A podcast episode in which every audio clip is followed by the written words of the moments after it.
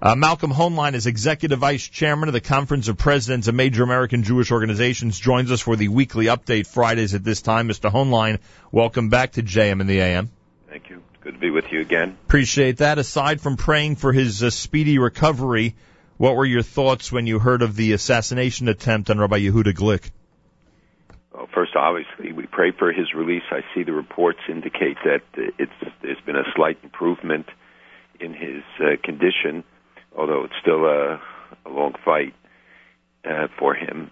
But he's, uh, but I think the event can't be seen in isolation from the rising tensions in Jerusalem, the exploitation by Abbas uh, and incitement, uh, using the Temple Mount Har HaBayit uh, for uh, political purposes to, to enrage the population, to uh, and and this constant refrain knowing that there's nothing that incites people uh, more Arabs more than uh, telling them Al-Aqsa is under siege, Al-Aqsa is uh, denied uh, access, when in fact the ones who are denied are Jews, and Muslims have uh, have more or less free reign.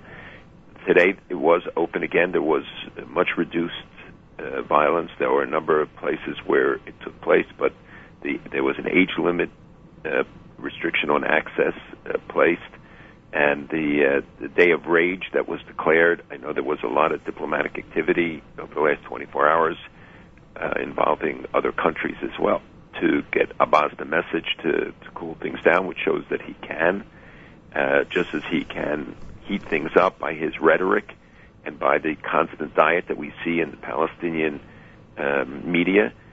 I, I do think that there's a question about why the government didn't act earlier when we saw the attacks on the Mount of Olives for the last uh, month or more. Uh, the grave uh, desecrations by the dozens on Rosh Hashanah and, and uh, I think later Sukkot or, or Yom Kippur when the second rage, but constantly stone throwing, the attacks on the light railroad. You have to stop this right at its beginning, and there wasn't sufficient police coverage. There wasn't the kind of security that there should have been. There is now, and I know that they're stretched, and it's it's hard because you have to take police from other parts of the country where they're needed, but the, the it, Jerusalem is still the center and the heart of our people. And if people are afraid uh, to travel on the railroad or anything else, it's it's very detrimental. Right, so you said it can't be viewed as an isolated episode. So there's some type of, and, and I understand it's the rhetoric and the incitement, uh, as you just said, uh, you, you, you just presented a, uh, an argument that the head of the PA actually has control. You know, for somebody who complains he never has control over a situation, we see that diplomatically when people intervene, he in fact does have control. So, so just asking I know it sounds like a silly question, but if not for that environment, if not for that atmosphere, it is very possible you're saying that an episode like this would not have taken place. In other words, you need not just a motive and a desire for someone to take out somebody. You, you need a certain uh, feeling, a certain atmosphere in the you know between Jews and Arabs in order for there to be enough passion for someone to carry out an act like that. And the guy who carried it out, it turns out, was working at the Begin Museum. He had been in prison for ten years. He heard uh, him speak uh, so it could have been um, not part of an organized effort. I mean, I haven't seen any evidence uh, so far that uh, he got instructions or something, but I think that the atmosphere that's created when they talk about mini intifada, when they they um, talk about the the rising uh, of tensions and the attacks that that took place, and that there aren't consequences of people and you know they they always argue that it's young people, although many of those arrested for some of the attacks were 20 and 30. Uh, they're not young people, and that there are reports that young uh, children were being paid to be the ones to throw because they know the police will be much more restrained in dealing with them. So when a 13 year old or 14 year old gets shot, it's not because they want to do it. It's not because they the police uh, don't try to avoid it. It's because he's engaged in, in a terrorist attack or, or, or illegal activities challenging and, and threatening the lives of police and, and soldiers. And if they're the ones doing the attack, inevitably they too become the victims.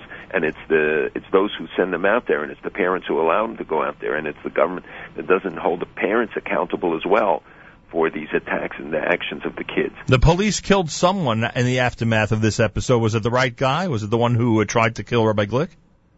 They killed. Well, they know who who they think did it, and I think that there may even have been some witnesses or some not I don't know if there were eyewitnesses, but I think that there were people who were in the in the uh, environment, let's say, and and uh, I've seen nobody raise doubts except the American media reports, who allegedly, who supposedly. I have to say that that really the height of gall in all in what I've seen in terms of the media coverage was the NPR report yesterday, which started off by calling uh, by describing the death of a Jewish extremist when they call the murderers uh, whether ISIS or Hamas, Hezbollah, militants. that's the worst term that we'll use. And yet, here is somebody who's, uh, you know, I guess his terrorism was that he did a hunger strike. I mean, and every, by everybody's reputation, he was an activist, which is the term you hear now. But to describe him as an extremist, I think it's really outrageous. Unbelievable. Uh, I'm, this is not, a, we're not here to discuss your personal situation, so I don't want you to think I'm going there. Uh, but in general, do you think Jewish leaders, especially those in Israel, will now rethink their own protection because of the environment right now? I don't think that, uh, you know, first of all, I don't think it's a solution to problems. It, it can be a deterrent. It can facilitate uh, people moving around, but look, the general climate, it's not just in Israel, it's everywhere when you have the threats of Hamas and Hezbollah. Are they being taken seriously? The answer is yes. People take them very seriously uh, in European countries and others. We saw yesterday in Peru a Hezbollah operative who was arrested was going to attack Jewish institutions and Israeli embassy, and it's, it's deemed a very serious uh, incident. Uh, we have uh, things happening everywhere. Yeah, but if Rabbi Glick, uh, you know, after being threatened, asks the police either for protection or for their advice in terms of what to do when one is threatened, uh, based on media reports, they didn't respond too well. Well, I can tell you we do respond, and our scan operation, the Secure Community Network, is available to every institution or somebody who has a concern about security to advise them, to guide them, to even identify resources if they need it. To. Well, my question is when Feiglin says that the police had an obligation to protect Rabbi Glick, is that far fetched? I, I, I don't think you can protect every individual. I don't know the circumstances that Feiglin was describing, so I can't really comment on it, but I think that uh, security is something we all have to take seriously. You can't provide security to everybody. You remember we had a fight in New York over a police car outside a, a famous Jewish institution protecting right. an individual, which certainly warranted at the time, but um, you know, it just uh, it, there are resource issues, and frankly, if somebody wants to get them, they, they'll get them. It can, again, it can be a deterrent, and it can be uh, um, it can serve as a as a warning against somebody carrying an attack, Was cl- an attack. But I think you have to think about how do you allocate and how does the community meet its responsibilities. I've talked about it many times on the air over the years about our responsibility, especially in schools and in schools. There are things that can be done. It doesn't cost a lot of money. You just can't protect and assign a cop to every person who, who gets threatened. Right, understood. But it's it's important to reiterate, especially in light of you know every, every time now we think of it could happen anywhere. We're thinking of Canada and all the other places where attacks have gone on. Um, no, noticeably, Jewish institutions have got to and and they've been targets. I mean, maybe not you know so much in this area, but they've been targets before in this country, as we know. And uh, we also have to take hold to account, and and uh, there's a lot of reports that you know Qatar has given money towards some of these things, or other foreign sources, right. and Hamas's involvement. That we have to look at those who aided and abetted. If there are foreign countries like Qatar, whose involvement in a lot of this stuff is is well known. Um, has to be has to be held to account, and the international community has to act against them and not allow them, you know, to to continue to function and even be greeted and pictured with the world leaders and American leaders. There has to be accountability. Closing the Temple Mount was the right response. Um, you know, it's funny because we, we many people think that when one exhibits a position of power, and and shows that they're not going to tolerate the rioting, that that that is the best response. Uh, then others think, of course, that no, reopen the Temple Mount and you know get things back to normal, will be peaceful. That that's the correct response. Eh, he, we we never know. We never know how to juggle the two responses and what the which which is the right way to go. Well, it's more complicated because of the arrangement with Jordan and uh, their Jordan officially oversees the Waqf. Yes, and and it was Israel that turned over. You remember uh, after 67 and involved the Jordanians. They had made a, a request that, in fact, Israel gave them even more than they requested. And they feel, and, and they reacted very strongly to the events of this week, um, publicly and privately, to uh, the closings. And they felt that the, if the status quo gets changed without their permission, and that they bear the, you know, get criticized for it as well. And I think it, it was in part deference to them, and in part because it's it's uh, it creates additional um, uh, attention, uh, you know, in the pressure cooker when they close it completely, and it becomes an excuse then for further demonstration. Right. Nonetheless, you think it's outrageous that a Jew who wants to pray on the Temple Mount cannot. you know, and when the world's criticism about what, what goes on, if they knew that it's in fact so uh, weighted in favor of the Muslims and how much deference is given to them and how much, um, uh, you know, uh, covered and honor that uh, their requests uh, and and the, the limitations that they pl- place that if a Jew is seen praying, they can remove them, and I mean it's ridiculous. Unbelievable. Um, everyone everyone thinks they have the answer to the situation. everyone. There are no easy answers, ex- and, and, I'm not. That's what I'm trying to emphasize. It can't be a radical change, and I understand why the limits and things are put in place. But and you know there are a lot of rabbanim who don't think that people should go up there in any event.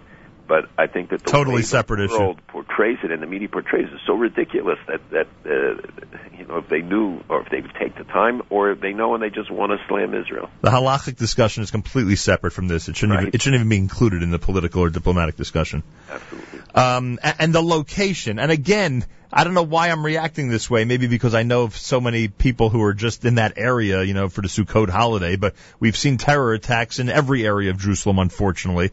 But again, the geography of this attempted assassination, I think, just shook everybody because, again, worldwide Jewry who's visited Israel has been there a million times. Uh, but I think we should be clear that the, the, all this violence is still very isolated, in particular areas. It's serious, and it shouldn't be diminished in any way but people shouldn't be dissuaded. You can go to Jerusalem, you wouldn't see any sign of it, you wouldn't feel it. It's uh, it's still isolated. It's safe to go to Jerusalem. It's safe to visit, and and you don't have to fear an yeah. attack. You're making a very very important point, and I'm glad you're emphasizing that. It's America's one and only Jewish Moments in the Morning radio program, heard on listeners sponsored WFMU East Orange, WMFU Mount Hope. Rockland County at 91.9 on the FM dial, around the world on the web, jmam.org. Special greetings to those listening on the NSN app, which seems to be taking off like crazy. More and more people tuning into the weekly update via that method each and every week. And I thank you. All right. Uh, you know, we've had, we've had in the past, uh, harsh language between the White House and the Prime Minister of Israel. It has happened in the past. For some reason this week, whatever it is that U.S. administration officials said about the Prime Minister of Israel, and of course media sources are attributing it to the President himself, which I don't even know if that's fair or not. You'll tell us in a moment. Uh, but this has really taken on a life of its own. Seems to be getting a lot more attention than than past episodes. What could you tell us about this alleged statement about Bibi from the White House? Well, again, it's a, uh, there's many facets to this. And you've asked an important question about why does it get such heightened attention. For one, I think it was the colorful language that was used, colorful in quotes. Right. Um, second, that it was attributed by uh, a reputable reporter uh, or journalist to to high-ranking officials, and it comes on the heels of of the other exchanges, the, the incidents with Ya'alon and um, other tensions that, that increase. And of course, whatever happens with Israel makes news, and when there's tension between the U.S. and Israel, they love to exploit it. So it becomes a big story. Uh, the, the fact is that there have been over the decades many times when there have been incidents, but you didn't have presidents, uh, presidential um, staff um, ascribing to uh, a leader of an allied country uh, the kind of uh, uh, appellations and terminology that we saw uh, applied to, to Netanyahu. So I think that it made it more scandalous and therefore a more interesting story to, to exploit. The, I do not believe it's the president who said it. There are people who say, well, there's a culture of permissibility that uh, evolves from whatever their attitudes are, but if you saw the the um, comments on it by the uh, the spokesperson for the National Security Council, right. it was a repudiation of it and saying that it was inappropriate Mm-hmm. and counterproductive. But you have to read the full statement where the press kept pressing him about releasing the name, giving the name, holding them accountable. And we issued a statement. We said they should be held accountable. I don't know whether they have to be outed, but they have to be held accountable. There has to be some standard. Wouldn't have, you know, the uh, this terminology applied to others. Although we have seen it where there were pretty nasty references by high-ranking officials to European leaders to, to others that get reported, and uh, and so I, I don't know what the, what the standard you use to, to measure it. Uh, what's important is that all the sniping stops from all sides, and that the the relationship is far too important, and especially now, given November 24th deadline on Iran. You know, there were people who speculate was this done to intimidate Netanyahu in advance of the, you know, the November 24th uh, Iran negotiations deadline? Was it for other reasons? Uh, was it because of his announcement of the housing and et cetera? And I think on all sides there has to be sensitivity. There has to be uh, an appreciation of, of when we say things, how they're said, when they're said.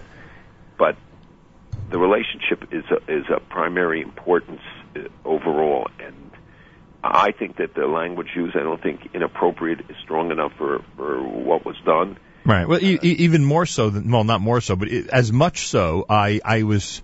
It, it was laughable to hear the word cowardice associated with the Prime Minister of Israel. I don't even know if his greatest enemies would have the nerve to say that he's a coward when it comes to uh, uh, his actions. Well, you know, you, the, for me, one of the most important uh, parts of this is that the the uh, how the countries in the region see it. I, I met last night with an important Muslim official, and it was the first thing he raised. And he said, "Could you explain it to me? Why why would they do this? What is the significance? Why why would they do it?" And if you saw Kerry, uh, Secretary Kerry issued a very strong statement denouncing it. And in part, I I, I believe it's because uh, some people in the White House told members of Congress and others, according to reports, that it was the State Department person, it wasn't a White House official. And I think he reacted very strongly to that, and his comments were very strong. And yesterday's, you know, the, the national security advisors of both Israel and the United States had their regular meeting, and they had a lot of photo ops coming out of it, and tweeted and et cetera the Right. pictures of Susan Rice and Yossi Cohen. Right. Uh, Um, but you can't paper over the damage because it is lasting. It creates an impression, and it's not good for the United States. It's not a positive impression of the U.S. being tough on on Israel, because the countries in the region say, "Look, if Israel gets treated this way, how are we going to be treated? How can we rely on it?" No question about it. On the on the housing thing, uh, so the the the analysis was that Bibi has to shore up or satisfy the quote unquote right wing in Israel. Is he suffering on that end politically that he has to that you make bold statements about housing in Jerusalem now? I mean, there are a lot of people in Israel who who say so, and who, um, you know, that he that he is responding to the uh, to some defections or a feeling that that Bennett is, by the way, has grown in strength according to Right. uh, some of the polls. But you know, the the real substance of it is, you know, raises a lot of questions too, because these are not new developments. These are old developments that keep being rehashed. It's just a zoning decisions and advancing of things. But this is the same housing that we that they were criticized for before, and I don't know why we have to keep announcing the same housing development. Right. But whether it's new or not, he uses the bravado to his advantage regarding it. Like he's the one making that story. He comes out with the statements, the press covers it, and analyzes why he's doing it. Right.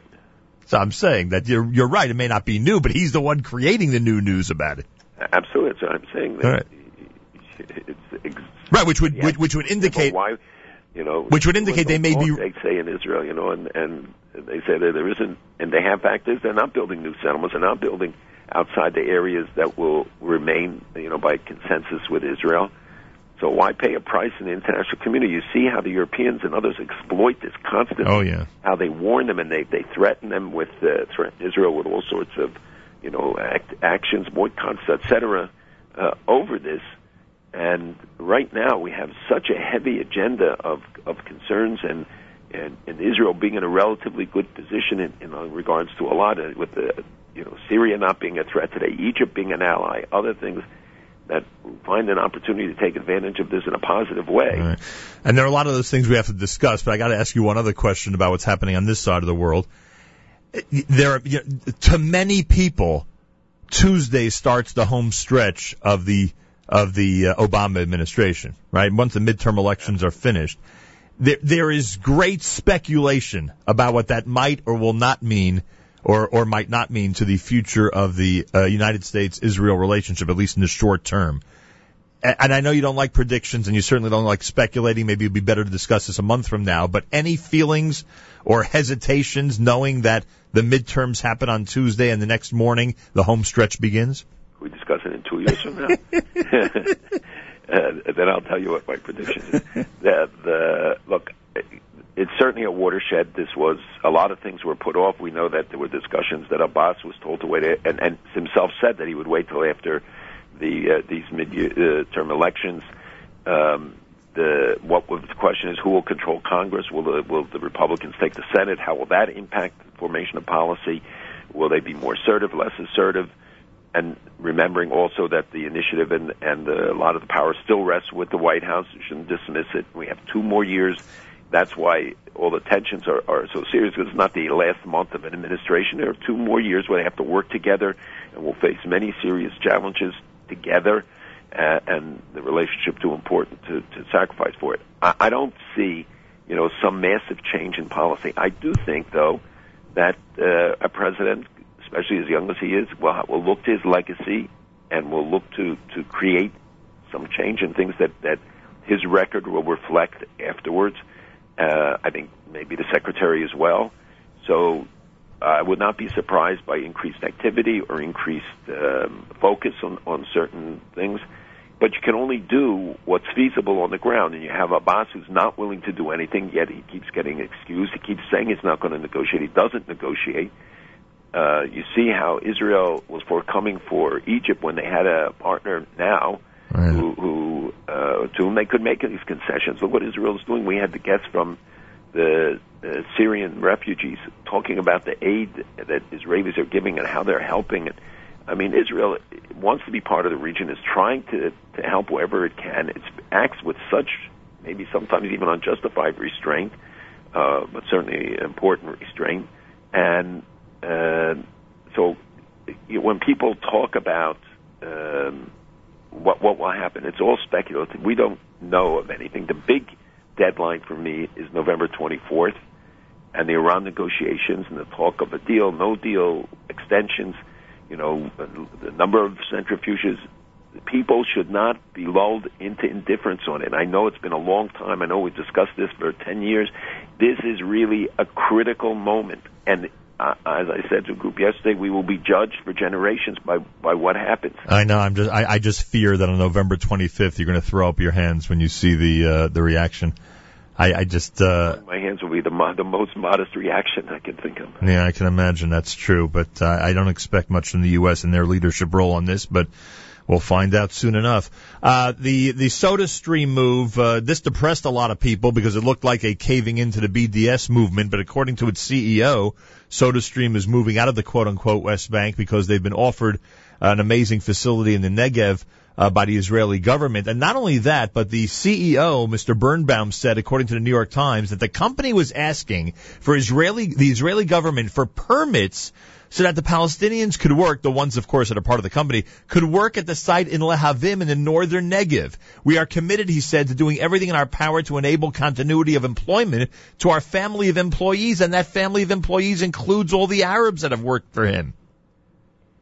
I want to know from all the boycotters all the BDS guys who attacked SodaStream, and I believe them that this was an economic decision.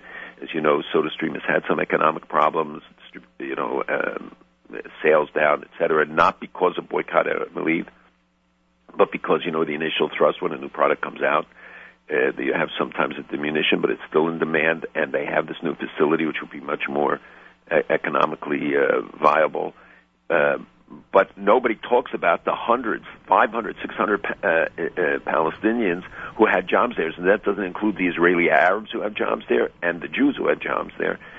But uh, we talked about this before after I visited there, and I heard from the mayor of one of the cities, uh, the Arab cities in, in uh, uh, well, I won't say, but a significant one, saying to me, "You got to stop the BDS. You got to stop the boycott because I can't put these people to work. They make ten times what they will make if they come back here because they were paid equal with the Jews, Jewish employees."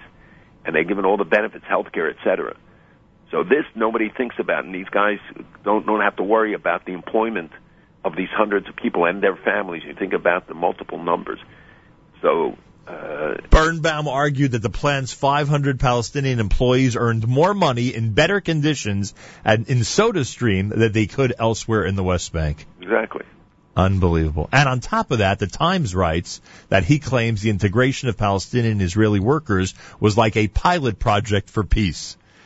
So, and, and always described as such. And we've met, I met with Birnbaum, and we visited the, the Soda Stream factory. You have to go there and listen to, to what they said, what the employees said, how they're treated, how they have learned to, you know, the, the develop relationships between the employees and and the personal relationships that emerged. Uh, what did Sweden do? They they declared that they recognize Palestine as a state. What did they do exactly? All pro forma. These are not uh, legally binding decisions. You know, they the Irish did it. The others are doing it. But symbols are important. You but always very say. important, and it has an impact, and it rewards Abbas for his uh, uh, unwillingness to negotiate, his obstinacy, and that people don't see it as to me quite incredible. But uh, we're seeing it, and and the there's no price that he has to pay and he's getting, you know, they had the donors conference, and he gets pledges of hundreds and hundreds of uh, millions of dollars to the PA, billions of dollars. Half the money pledged is supposed to go to the PA, not to, to Hamas and Gaza. But the, uh, uh, you know, he he has done made no concessions whatsoever on anything. Talks still about going to the UN and is trying to force this resolution, which the Jordan will have to introduce on their behalf and either have an American veto or or face uh, you know a vote, what, whatever, and then says he's going to go to an international criminal court. so it's it's quite outrageous that Israel pulled out lateral its action. Is, Israel pulled out its ambassador from Sweden, It, it called him home, yes. and in Ireland they did the same thing. Uh, I think the Irish, maybe the ambassador might be in Great Britain. It may not be. Uh, Ah, good point. May not have a separate one for Ireland. Um, you know what the you know what the wor- what the worst thing. I thank God I, I'm not saying this to families of the victims. You know what one of the terrible things is uh, uh, in the aftermath of all these beheading videos, and obviously the the murder is the worst part, but. I I think one of the worst things, um, uh, per- perception-wise, is that now the regular rape and murder that ISIS is doing in so many areas, including these Iraqi villages I keep reading about, gets zero attention because nothing's as dramatic as these beheading videos, which you know seem to fascinate everybody when they started being distributed around the web. And the and you could, and I'm sure you spend half your day doing this, just briefing government officials around the world about what ISIS is doing on a reg and Boko Haram and of course other terrorist groups are doing on a regular basis each and every day uh, to men, women, and children. We, we met also this week with the leaders of the Yazidi community, and I will tell you, everybody who heard them walked out so shocked and so disturbed, drawing analogies when they said they were making a plea to the American government to bomb the roads to places where thousands of women are being held, they're raped. Some one he described he spoke to that week 36 times one morning. The girls from 11 years up over, the boys from 10 and over, and all the males just killed, taken outside the cities, killed. There are, are wide-scale massacres still going on, and you don't hear the outcry and the, the, the still the fight of Kobani, the fact that Turkey doesn't cooperate, the, the uh, support that these guys get, um, talking about what what uh, steps uh, should be taken and what what needs to be taken. It, it's it's so horrific the, the the nature of of this that the indifference of the world continues and and it, it reminds you by virtue of of uh, what Sweden did and others did that no steps are taken in in, in regard and very few of them are interceding with uh, even foreign aid or assistance um, to to these uh, to the victims and to the refuge millions and millions and millions of refugees that are emerging out of this. So uh, it's more than frustrating that the world can be indifferent to the suffering, and, and they're Muslims or Yazidis or Christians or others, and I cannot understand. Where are the demonstrations? Where are the manifestations? Where's the UN Security Council? The outrage of the of the Security Council. You'd think the media would be fascinated by it, that they'd be reporting it on a daily basis. The headings were fascinating. Right, exactly. My and point. they became right. great recruiting uh, uh, uh, tools for uh, for people. But you know, the, the, there's just no coverage. Uh, uh, we don't talk about Iran's role in all of this. We talk about the you know they're inviting them more into Iraq, and, and yet they're playing such a destructive role, and the support that uh, these groups get from the terrorists get. There is one I heard General Dempsey yesterday said that something smart about going and empowering the Sunni tribes in Iraq, which is the way we should have gone. gone. But the the mass executions still take place. Yesterday, they, they or Wednesday, they executed 46 people in just one place, one city, and they go from place to place. We're seeing it now in in others in Yemen, you know, which I've discussed for a long time. Yeah. And by the way, for for people who want to really understand, yesterday uh, uh, Ali Velayati, who's the former foreign minister and one of the key advisors to Khamenei, gave a speech and he said, "The capture of, of Yemen is the road to the freedom of Palestine. It passes through Yemen. This is a strategic location. This controls the Indian Ocean access, the Gulf of Oman." The Bab el Mandab Straits, all the things we talked about and warned about. Here you have him laying it out why Iran, which is backing the Houthis, have now achieved this amazing success. They beheaded people in the Houthis in, in their fights. They're fighting Al Qaeda now, and in most instances, beating them uh, in in uh, as they move to take control of the Straits and and uh, take over the rest of the country. And and you don't even see a newspaper article. You don't see any kind of coverage to to, the the fighting in Tripoli in, in Lebanon, which has gotten so severe, and the attempts to take over the city, and now you have the Sunnis fighting with uh, uh, the, the Lebanese army coming in against the Sunni Sunni jihadists who have come from uh, Syria who are fighting to, to join Al Nusra. We're seeing such shifts and coalitions all the time and and uh, people who dismiss Al Qaeda have to read the reports this week about Al Qaeda's recruitment and growth in, in Syria and and other areas where. I mean, it just are they still cons- such great consequence. Are they still considered aligned with each other, Al Qaeda and ISIS? No, no. They uh, ISIS was uh, broke off and and was thrown out, and now they are confronting each other.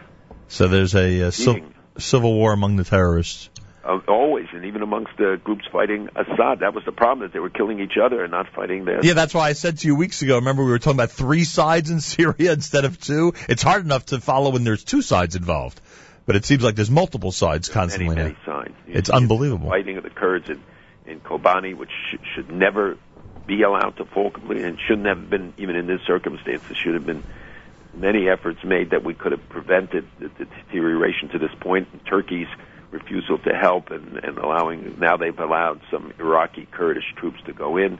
I mean, they're really fighting the Kurds and they're really making the effort. The mass executions, you've you've told us that there are Israeli officials, I mean, rightfully so, that always bring up to you the obligation that Israel might have to to do what they can for these victims. And that's, and hence, by the way, what you just mentioned earlier about helping Syrian refugees, etc. Obviously, there are a lot of people who feel that the uh, Jewish people, that Israel has a, an obligation to at least pay attention uh, to what's going on, but it's almost insurmountable. The the the amount, the the um, uh, the uh, the number of of episodes that are occurring is just impossible. By the way, that may be the biggest favor that Washington's getting is that the media is ignoring it. Because if the media in the United States was not ignoring it, Washington would have to respond, would have to figure out a plan, and and it would be quite a task to get involved. But but there are media reports telling how coming from sources in the region, obviously that you know that ISIS gets paid for all the U.S. aid that goes in. They have to pay in order to be able to get the aid in, and that these guys siphon off the you know, uh, get paid off bribes, right. et cetera. To, to, I mean, it's just ridiculous if you find out all the stuff and, you know, the oil shipments and uh, we bombed the refinery supposedly, but they're still shipping all the time oil. We ought to be knocking out all, taking out the, the trucks as they go to Turkey to deliver oil to, to, to Assad. I mean, there are a lot of things we could do. There's a lot of stuff that, that the media has reported. Uh, that, you know, the good news hardly gets covered when Tunisia had the election this week. And the remarkable uh, development that against the predictions, Ennahda lost to to the secular Ennahda uh, party that the that who want 80 seats, they want 70, so they weren't eliminated. It's still going to be an important factor, and they're reacting in a very moderate way. But I'm sure that they're planning to, to take much more serious action in the future. Uh, so that, because the this party, the secular party, got 80 out of 217 seats, uh, Islamists still got 70. But it tells you where the people are at, and that the people are already rejected, and people are ready to stand, and we have to stand with them. And I was, I mean, where here I am pleading for help to Muslim countries. Meaning help for Israel. Help for the countries that will help Israel. If you stabilize those countries, if you stop the, the growth of Muslim Brotherhood and the spread of the Islamists, you help Israel, you help America, you help the West, you help everybody. I know, but the numbers seem so insurmountable. Yeah, but Tunisia is a smaller country. We don't need to. I'm not saying we have to, to go in and pour in billions of dollars. They don't need it. Mm-hmm. Things that will stabilize it will show the people that they get rewarded when they take a moderate choice towards democratic and more uh, and uh, and um, a free par- party that's seeking freedom for the country. Right. But if they see that the only ones who get rewarded are those who take the most extremist uh, positions, look, Egypt this week built a, a fence. You know, they cleared, which is an amazing thing. They, in 48 hours, people were given notice, given compensation, and they bulldozed the houses and uh, and villages, uh, small places along the, the border between Gaza and Egypt, putting up a 500 uh, meter uh, uh, buffer zone that it will run maybe 13 kilometers, uh, which is the border between Gaza and Egypt, and they're going to build a moat in there and flood it, so they can't build uh, tunnels anymore. But they did, took the decisive action after the attack last week that killed 31 of their soldiers, or actually three attacks. Uh, but they announced they're going to do the buffer zone. They did it, and they in two days it happened. And I think that this is, you know, uh, and, and we'll see all the criticism that they're going to come because why could they do it, the housing and stuff. They did it because they have to protect the country and they have to protect their citizens. They didn't, you know, do it without paying the people, without giving them notice. I'm sure they were unhappy about it. But the Gaza, and the, uh, this is a, the Sinai's become a hub for these terrorists, but they operate out of Gaza and they believe that Palestinians were responsible for involved in these uh, in the attacks, and. Um, uh, and, and yet we should be supporting uh, uh, Yeah. them instead of seeing all the criticism of Egypt. No question. A little motivation and hard work, and you see you can get done right away. Uh, Malcolm, last second about election day. Remind everybody that every single election, it's important. Some might even argue an obligation to get out there and vote. Well, R- R- Moshe and, and Yaakov and others, uh, Zichronim Levracha, uh, gave me letters at the time when I did a voter registration job uh, drive many, many years ago um, about that it is a chiyuv. People have an obligation, and you live in a country that gives you the right. If you're deprived of the right, we all be demonstrating you have the right, and people don't take it seriously. And you may not think there are important races. There are, and it's important to show that we vote. And you have a presidential election coming up. Those who aren't registered, now's the time, so that you don't wait till the last minute and say, "Oh, I put it off. I forgot. I didn't do it." Now's the time. Everybody has to register. We have to show the elected officials that we're involved. We care. There were many wonderful events. The Flatbush Jewish Coalition had a great event. Many elected officials. It shows how interested. I know that the governor and a group of people came to Borough Park this week, and others. It shows that they care about us. We have to show we care about it ourselves. No question about it. We'll speak after Election Day. Have a wonderful Shabbos, and I thank you. Malcolm Hoenlein is Executive Vice Chairman of the Conference of Presidents of Major American Jewish Organizations. Fridays, 740, weekly update right here at JM in the AM.